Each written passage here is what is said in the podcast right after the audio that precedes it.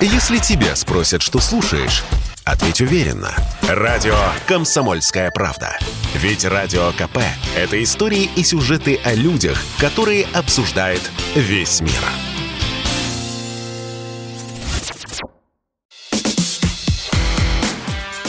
Диалоги на Радио КП. Беседуем с теми, кому есть что сказать. У микрофона Владимир Варсобин. У нас особый гость Анатолий Александрович Вассерман, которого представлять, ну, как-то даже странно. С недавних пор депутат Госдумы. Ну, а так, интеллектуал, э, человек-энциклопедия, каждый может, в общем-то, добавить к этому эпитету что-то свое. В общем, человек известный, и его суждения тоже интересны. А, я помню нашу встречу, вы, конечно, не помните, это было очень давно, когда вы давали то ли э, такую пресс-конференцию, то ли такую, которая превратилась в лекцию. Вы говорили тогда об Украине. Ну, и правильно, вы сами одессит. У кого что болит? Да, вы говорили, это говорили. было очень давно. И вы тогда, я до сих пор это помню, потому что вы сказали интересную мысль, что Россия не может без Украины, кроме всего прочего, по одной экономической причине. Потому что в Украине живут очень много потребителей, граждан, которые потребляют продукты, товары, и без этого количества населения, если ее оторвать от России, экономика России будет просто автоматически неэффективной и неспособной ну, к развитию. Да, примерно так. Э, есть исследование, проведенное группой западноевропейских экономистов в конце 1970-х годов, о том, что э, если население рынка, на который выпускается новая разработка, меньше некоего порога, то э, эта разработка заведомо не окупится. Ну, к сожалению, я знаком только с самим фактом исследования, но не знаком с его текстом, поэтому мне пришлось воссоздать его логику самостоятельно. Ну и получается, что если вот тогда, в момент публикации в западноевропейских условиях порог составлял примерно 300 миллионов человек, то в нынешних постсоветских условиях примерно 200 миллионов.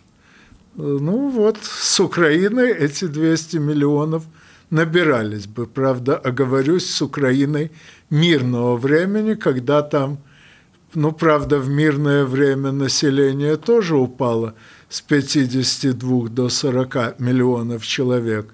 Ну а сейчас на Украине э, в конце 2021 года жили, если судить по косвенным показателям, вроде, скажем, потребления хлеба, от 20 до 25 миллионов.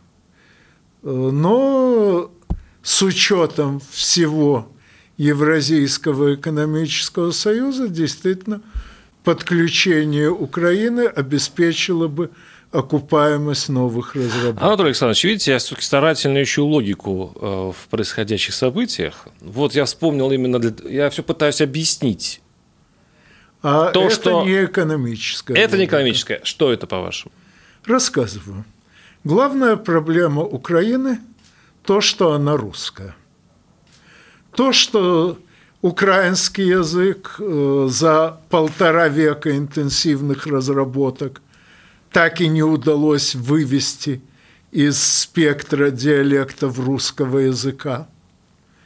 То, что э, даже если не обращать на это внимание, то вот по данным социологической службы Гэллоп за 2008 год доля русских по родному языку в Российской Федерации и на Украине одна и та же, пять человек из шести. Вы сейчас объясняете этот кошмар, который происходит, да, я понимаю? Да. Так. А дальше действует вот какая логика.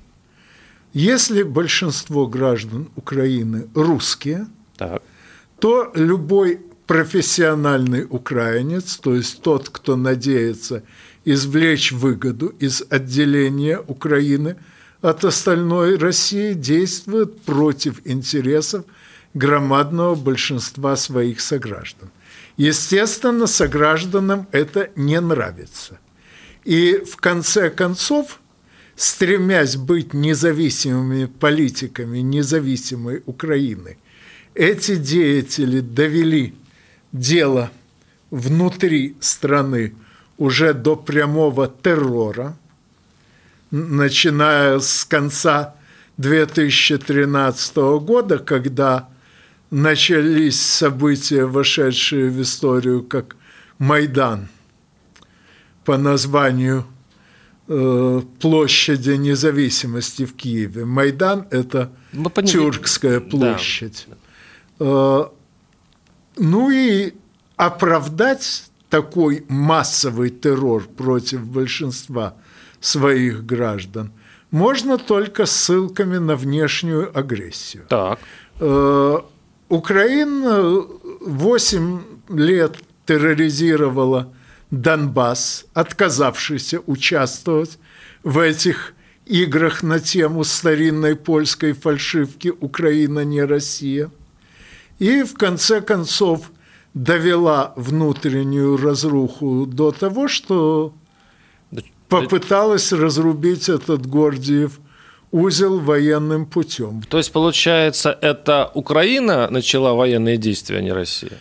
Украина вообще-то начала военные действия 8 лет назад. Ну, строго говоря, чуть меньше 8 лет, где-то в конце апреля 2014 года.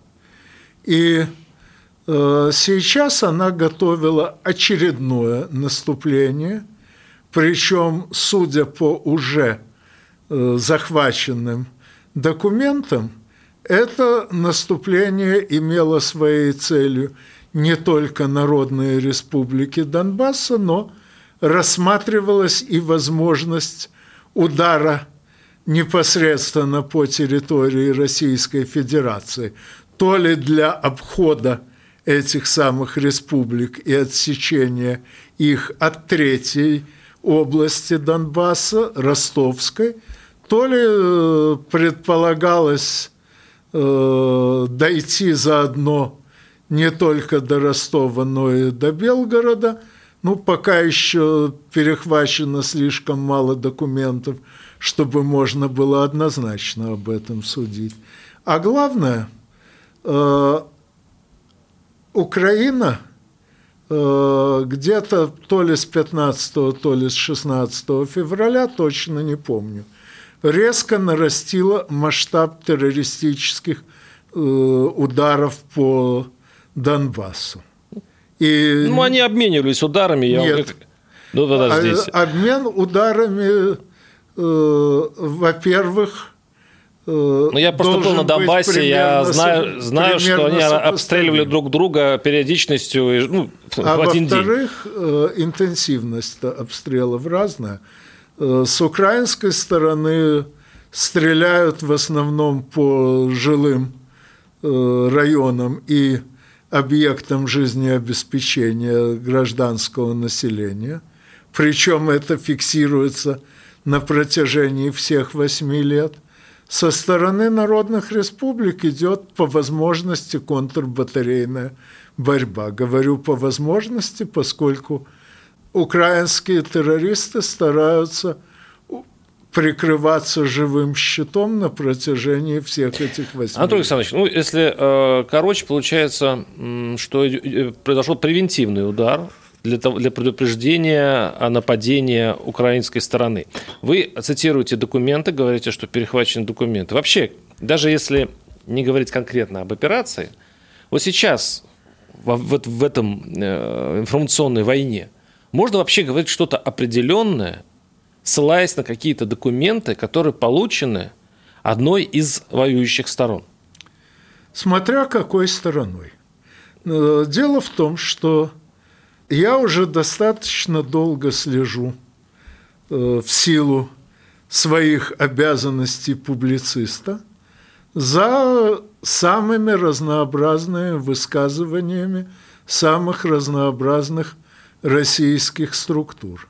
и убедился, что все высказывания, идущие из официальных источников, потом находят те или иные независимые подтверждения. Если разбублена вся инфраструктура в первые же дни, как нам докладывали, откуда взлетают самолеты? Ну, во-первых, удары наносились по военным аэродромам, но есть еще и изрядная гражданская сеть, которую до недавнего времени старались не трогать. Во-вторых, при каждом военном аэродроме действует так называемый батальон аэродромного обслуживания. В задачи этого батальона входит, помимо всего прочего, ремонт, ремонт всего разрушенного. К сожалению или к счастью, но с самолетами и с аэродромами примерно та же картина. Но поскольку украинцы в бою упорны ничуть не меньше, чем остальные русские, нет ничего удивительного в том, что аэродромы они чинят. Мы продолжим эту беседу и затронем, кстати говоря, вашу любимую Одессу. Напомню, что на студии Анатолий Вассерман э, и Владимир Варсобин. Услышимся через пару минут. Радио «Комсомольская правда». Мы быстрее телеграм-каналов. Диалоги на Радио КП. Беседуем с теми, кому есть что сказать. У микрофона Владимир Варсобин, Анатолий Александрович Вассерман у нас э, в студии, э, интеллектуал, депутат Госдумы и просто одессит. И как к одесситу я хочу хочу как одесситу задать вам вопрос. У меня есть знакомый в Одессе, с которым я сейчас э, общаюсь э, осторожно, потому что там все очень сложно. Баррикады на улицах, патрули, и вообще списываться с российским журналистом, видимо, не очень безопасно. Но при этом вот эта ваша фраза в конце нашей предыдущей части, что э, русские-то, они тоже русские, тоже воюют хорошо – мне, мне сказал мой приятель, абсолютный ватник, кстати говоря, одесский, еще на второй день войны. То есть, когда колонны э, российских танков э, прекрасно и быстро маршировали по Украине, казалось, вот-вот наступит победа, сказал мне, подожди, нельзя не учитывать то, что здесь много русских, а русские, как известно, не сдаются. И это может затянуть эту историю. Вопрос – Почему они не сдаются, когда к ним идут не немцы, не американцы, а свои же, по вашей философии, русские? Ну, прежде всего, потому что значительная их часть задурена настолько, причем задурена не за 8 лет, а за 30 с небольшим – что не считают себя русскими. Они говорят по-русски, они э, лучше знают Пушкина, чем Шевченко. Они русские э, по всему, что вообще поддается рассмотрению, но они себя не считают русскими. Э, а может, они считают себя русскими считают, гражданами Украины? Многие из них считают себя как положено говорить в украинской пропаганде, украинцами, забывшими родной язык. Угу. Вот. Поэтому, кстати, сейчас Украина старается перекрывать практически все информационные каналы, именно чтобы не дать развеять эту иллюзию. Ну, то есть там есть много мотивов, э, но один из них вот этот – ну, кстати говоря, у нас с каналами так тяжеленько, по большому счету. У нас позакрывалось тоже много. Вот именно в это. Мне кажется, идет самая обыкновенная военная пропаганда и с той, и с другой стороны, и там все средства хороши. Ну, мне сейчас немножко не об этом. Все-таки Одесса. А, как вы думаете, вы сказали, что а, весь этот конфликт из-за того, что она слишком русская, Украина.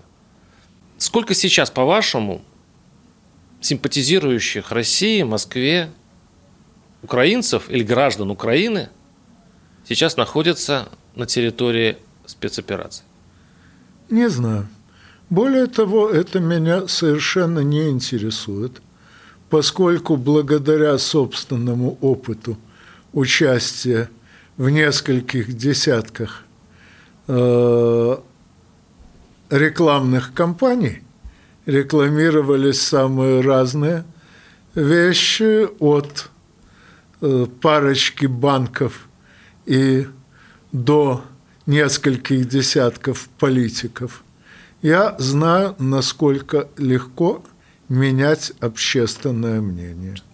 А каким образом? Какой, какой у вас... Э... Пропагандой. Той самой пропагандой, которую у нас почему-то принято воспринимать как нечто строго отрицательное, хотя дословно это слово означает всего лишь то, что должно быть распространено. Я понимаю пропаганду э, в мирное время, ну, когда э, территория, вот как Крыму, как, а там вообще не нужно было, мне кажется, никакой пропаганды, э, просто спокойно переходит к другой, к другой стороне. Но я не очень понимаю пропаганду, как ее вести в этих условиях, когда столько жертв и с той, и с другой стороны. Она должна быть какой в этом случае? Вот как одессит, вы же созваниваетесь со своими одесскими наверняка? Нет. Нет. Не Уже довольно давно не созванивался.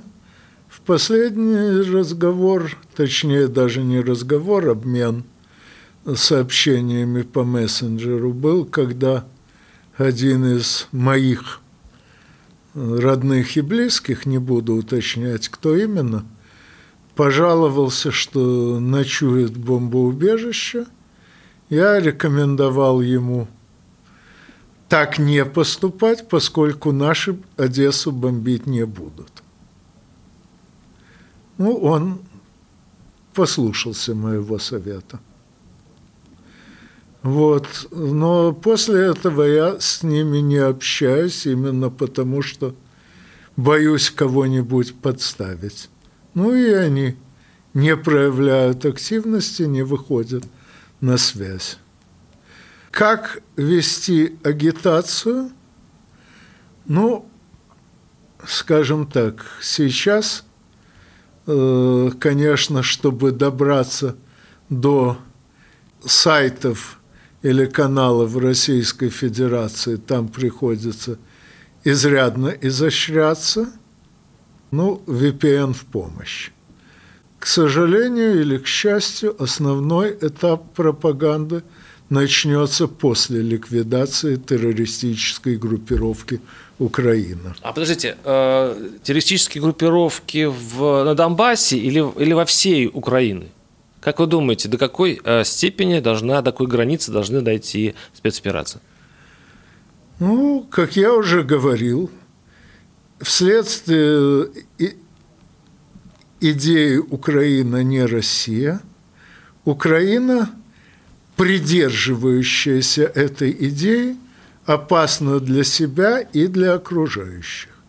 Следовательно, э, ликвидация террористической группировки Украина должна быть полной, а земли, освобожденные от террористов, должны постепенно реинтегрироваться в Россию.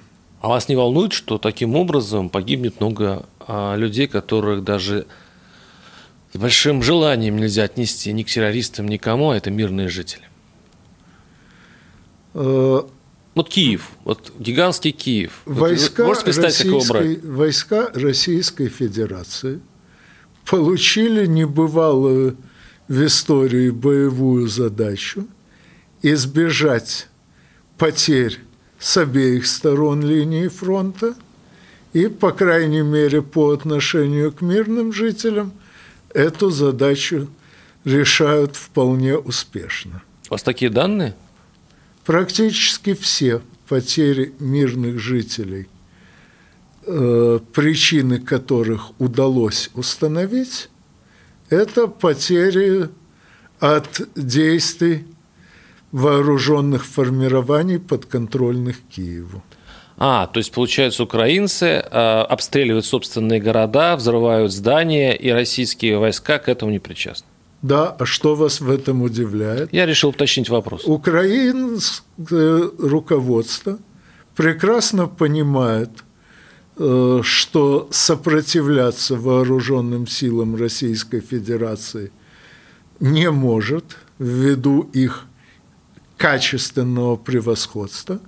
И единственный для него шанс – это если коллективный Запад надавит на Российскую Федерацию так, что она прекратит боевые действия.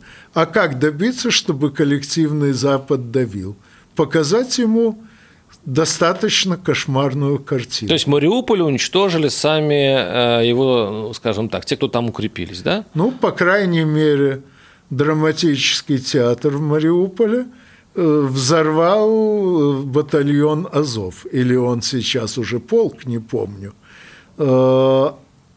Они разместили там свой штаб, нагнали туда несколько сот мирных жителей в качестве живого щита, а потом этот самый театр взорвали. Предварительно, естественно, выведя оттуда свой Анатолий штаб. Александрович, у меня есть подозрение, что вы берете информацию из э, официальных сообщений э, да. наших военных структур. Да, по очень простой причине.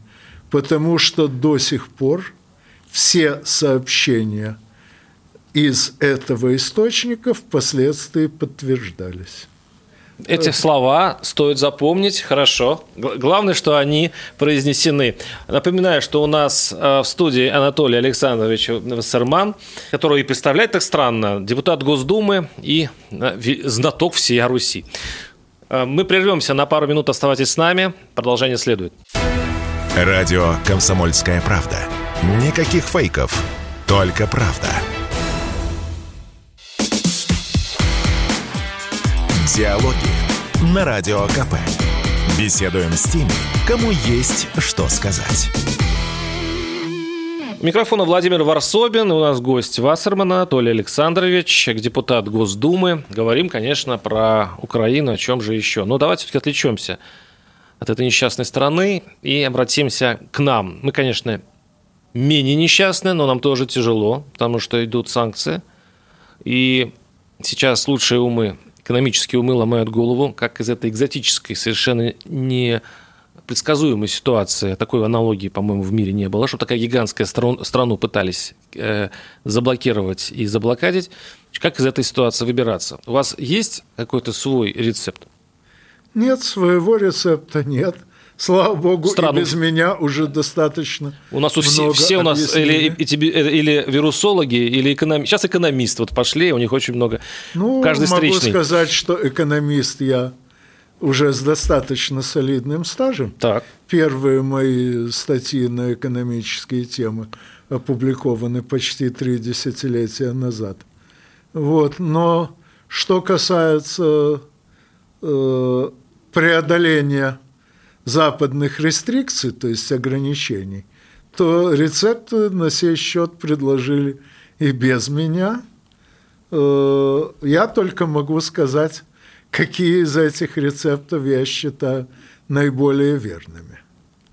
А именно, э, пункт первый – это э, разворот на восток и покупки, и в частности покупки товаров китайского и индийского производства напрямую в Китае и Индии, а не через западноевропейских и североамериканских посредников, лепящих на эти товары свои этикетки.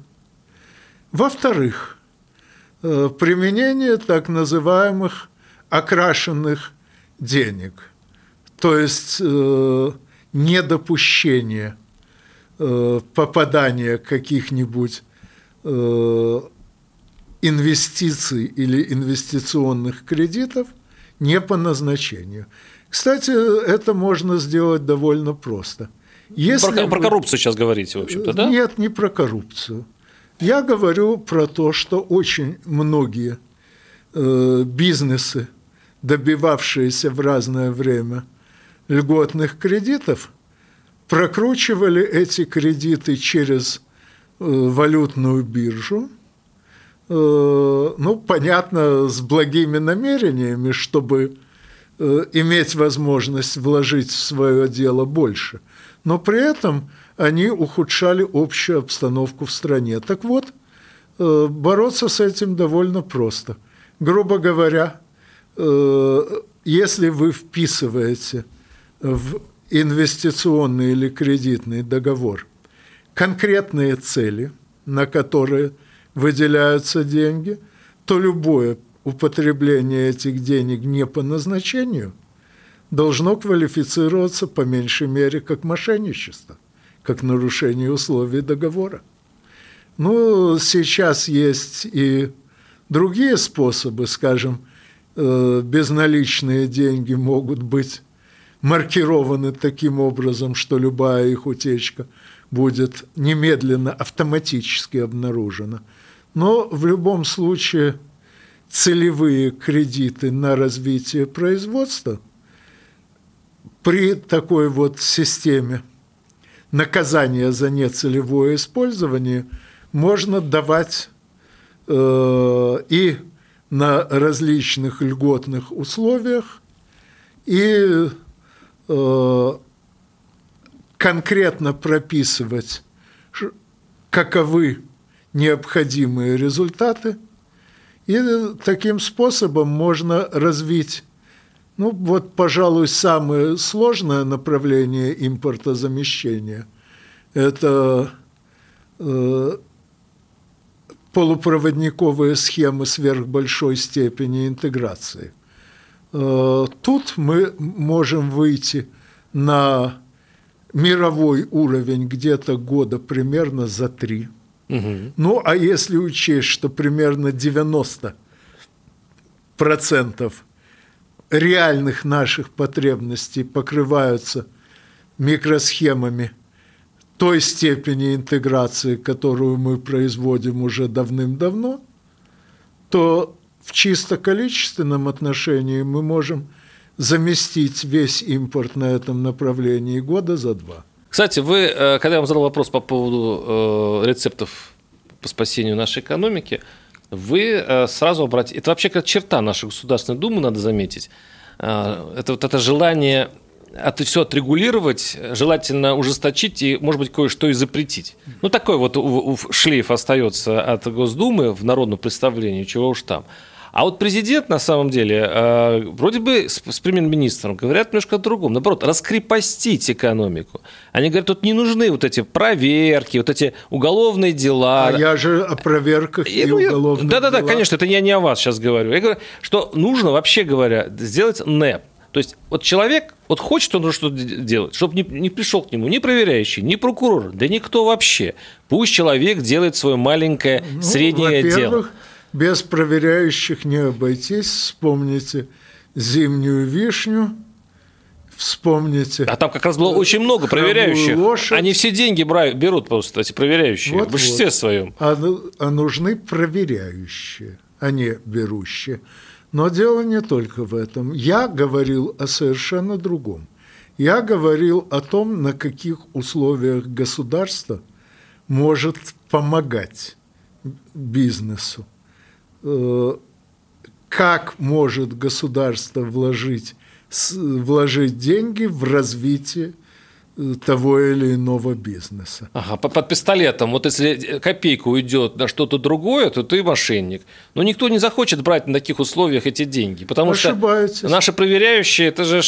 На таких условиях захотят брать деньги очень многие, поскольку это же сопровождается и льготными условиями кредитования. Ну, сейчас это очень важно, конечно. Сейчас денег вот. нет. А, ну, деньги на самом деле у бизнеса есть, но вопрос только в скорости э, развития бизнеса. Э, та доля средств, которую бизнес может выкладывать на свое развитие – Э, обеспечивает лишь сравнительно медленную скорость этого самого развития. А как вы э, представляете наше общество? Э, легко ли оно перейдет из одного мира потребления, да, когда приходишь в магазин, там представлен весь мир, все марки, и ты выбираешь из всего этого. А мы переходим в мир, где будет практически все ну, отечественный, наверное, что хорошо для производителя. Но при этом вот сейчас уже женщины стонут по поводу разных там гигиенических, значит, э, товаров там мужики стонут, что пропадает то, то, то это. Масло, моторное масло подорожало в два раза буквально за неделю. Запчасти и прочее. А, мы, конечно, помним, мы с вами, Советский Союз, и там нас ничем не удивишь. А вот как молодое поколение сможет с этим э, смириться? Помнится мне Сократ Сафронискович Алопеки, э, от которого не сохранилось ни одной письменной строчки, но сохранилось множество воспоминаний его учеников. Так вот, этот самый Сократ Сафронискович Алапеке однажды, гуляя с учениками и по обыкновению беседуя с ними на разные э, серьезные темы, вышел на э, Агора, ну, Агора – это вообще по-гречески площадь, но в данном случае э, имеется в виду обычно главная городская площадь, служащая э, рынком. Так вот, вышли они на Афинскую Агора, и по ходу прогулки Сократ воскликнул Хвала богам, создавшим столько ненужных мне вещей. Угу. Так вот, что касается ненужных вещей, смею заверить, что сокращение ассортимента на любом направлении в десятеро никоим образом не отразится на реальных потребностях людей на этом направлении. От того, что, скажем, одна и та же ацетилсалициловая кислота продается под десятком торговых марок просто потому, что э, первый разработчик этого лекарства, фирма э, Bayer, запатентовала название аспирин – и тем самым вынудила каждого нового разработчика придумывать свое название. Так вот, от этого аспирин не становится разным. А, от того, что есть два десятка названий смазочных масел для моторов, различающихся, ну так, примерно одним компонентом из сотни, э, мотор от смены масла хуже работать не станет. И так далее, и так далее. Вашими устами. Напомню, что на студии Анатолий Вассерман э, и Владимир Варсобин. Услышимся через пару минут. Чтобы получать еще больше информации и эксклюзивных материалов, присоединяйтесь к радио «Комсомольская правда» в соцсетях в отечественных социальных сетях. Смотрите новые выпуски на Рутьюбе, читайте телеграм-канал, добавляйтесь в друзья ВКонтакте, подписывайтесь, смотрите и слушайте. Радио «Комсомольская правда». Самая оперативная и проверенная информация в эфире и соцсетях.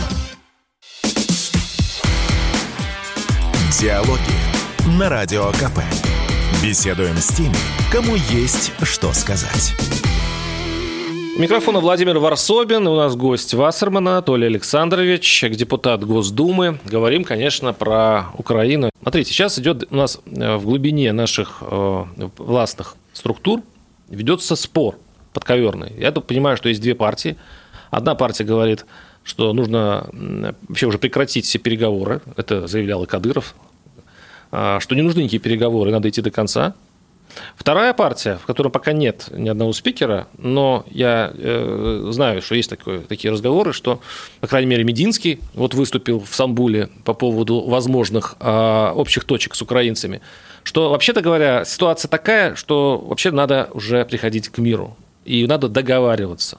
Не идти до конца, не до западных границ с Польшей, а надо договариваться вот на этом этапе. Есть ли такие споры сейчас в Государственной Думе, в федеральных ведомствах или у вас в голове? Ну, публично таких споров, естественно, нету. Переговоры Мединский ведет именно для того, чтобы наглядно продемонстрировать недоговороспособность террористической группировки Украина, вообще переговоры с террористами всегда ведутся, э, по сути, для того, чтобы дать время на подготовку антитеррористических сил. Э, кстати, то, что сказал Мединский, э, действительно истолковали, мягко говоря, не вполне верно. Он действительно сказал, что вот по двум из пунктов наших требований э, Украина уже уступила, по другим пунктам еще не уступила, но так переговоры продолжатся. А заодно, поскольку украинская делегация сбежала от журналистов, он огласил требования украинской делегации – но по ошибке указал, что это украинские требования не перед началом их перечисления, как обычно в таких случаях делают, а после. Поэтому многие сочли, что Российская Федерация уже приняла эти требования. Не только э, там и Кадыров завелся сразу. Ну, да. А, Но в любом случае понятно, что Кадыров прав, что дожимать надо – и, собственно, я еще 25 января с трибуны Государственной Думы говорил, по сути, о том же, что пока Украина независима, она опасна для себя и окружающих. А если для этого придется ввести мобилизацию? Все-таки двухтысячные группировки для полной, э, значит, как, как это назвать, слова надо лишь подбирать, полное э, принуждение к миру Украины, она маловато. Для того, чтобы... Там же даже, по-моему, численность украинских войск побольше будет теперь. Да, численность, э, общая численность вооруженных формирований подконтрольных Киеву около 600 тысяч человек была до начала этой операции.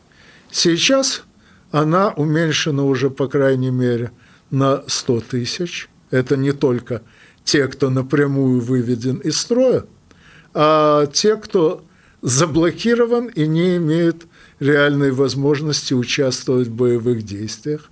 Собственно, э, если учесть группировку, окруженную в Донецкой Народной Республике, так там уже э, хорошо за 100 тысяч, а если учесть тех, кто заблокирован на севере Украины, благодаря тому, что российские войска заняли просто несколько ключевых точек обеспечивающих транспортную связность, так, пожалуй, уже почти половина вооруженных сил Украины исключена из боевых действий. Нам же не надо их уничтожать. Такие же русские, только сильно уж задуренные.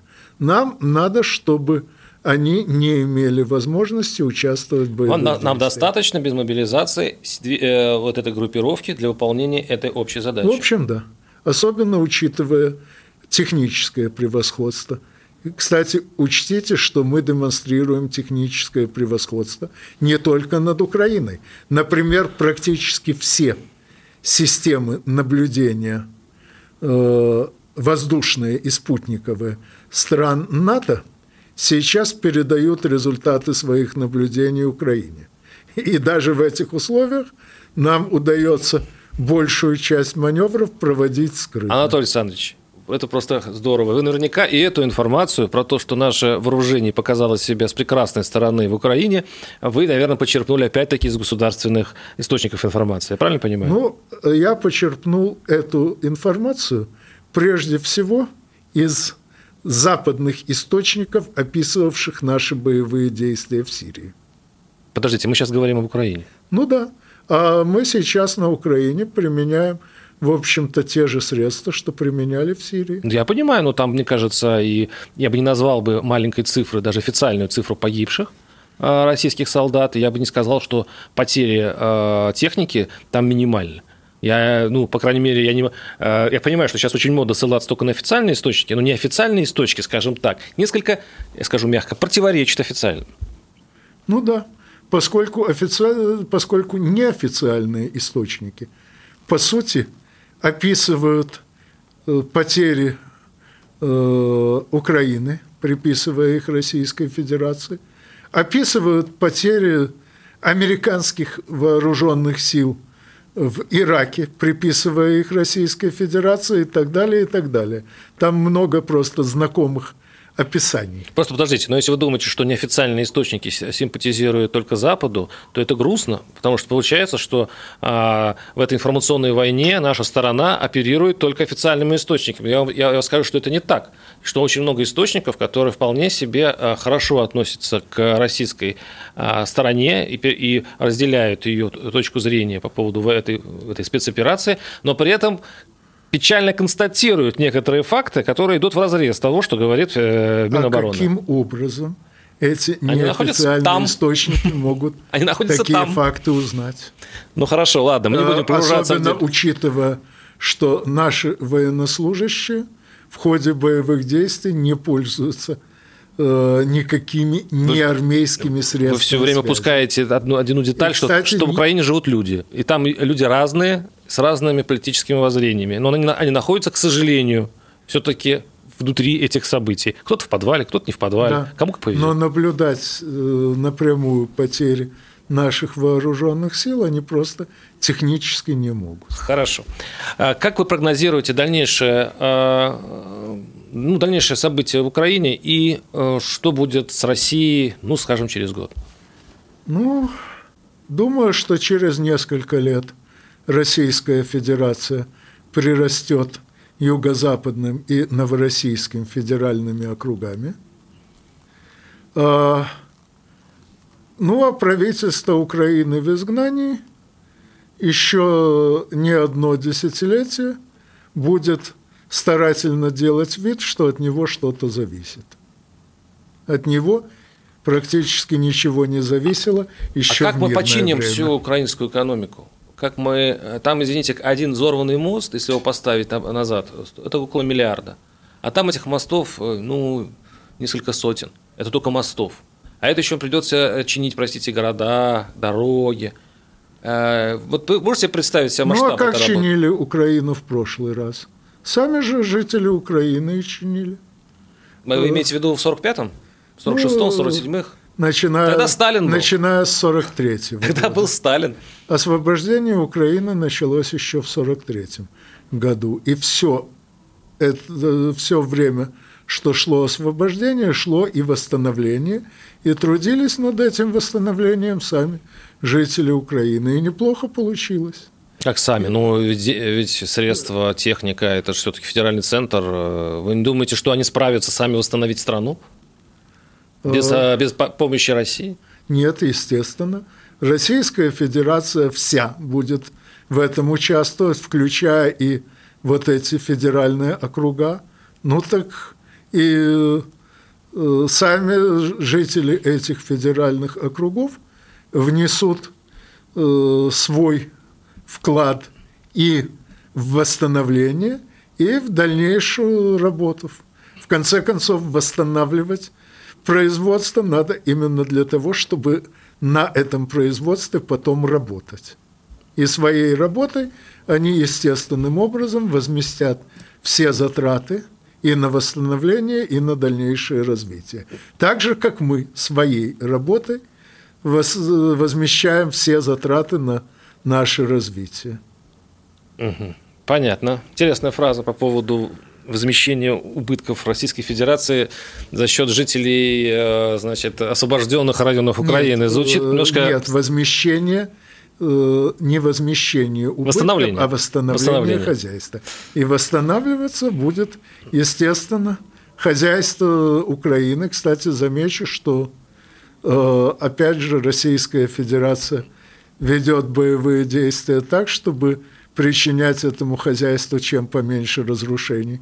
Скажем, все упомянутые вами взорванные мосты взорваны именно террористической группировкой. Это да, но они все равно остаются взорванными, их все равно надо восстанавливать. Я просто пытаюсь понять, как, как это будет тяжело и, наверное, долго. Ну, э, вообще говоря, э, из нашей истории известно, что нам всегда все удается при одном условии – если мы для этого напрягаем все силы. Это точно. Вот когда русские, да, когда русские ставят перед проблемой жить или не жить, он да, обычно побеждает. С нами был Анатолий Вассерман, э, депутат Госдумы, и Владимир Варсобин. До свидания. До свидания. Диалоги на Радио КП. Беседуем с теми, кому есть что сказать.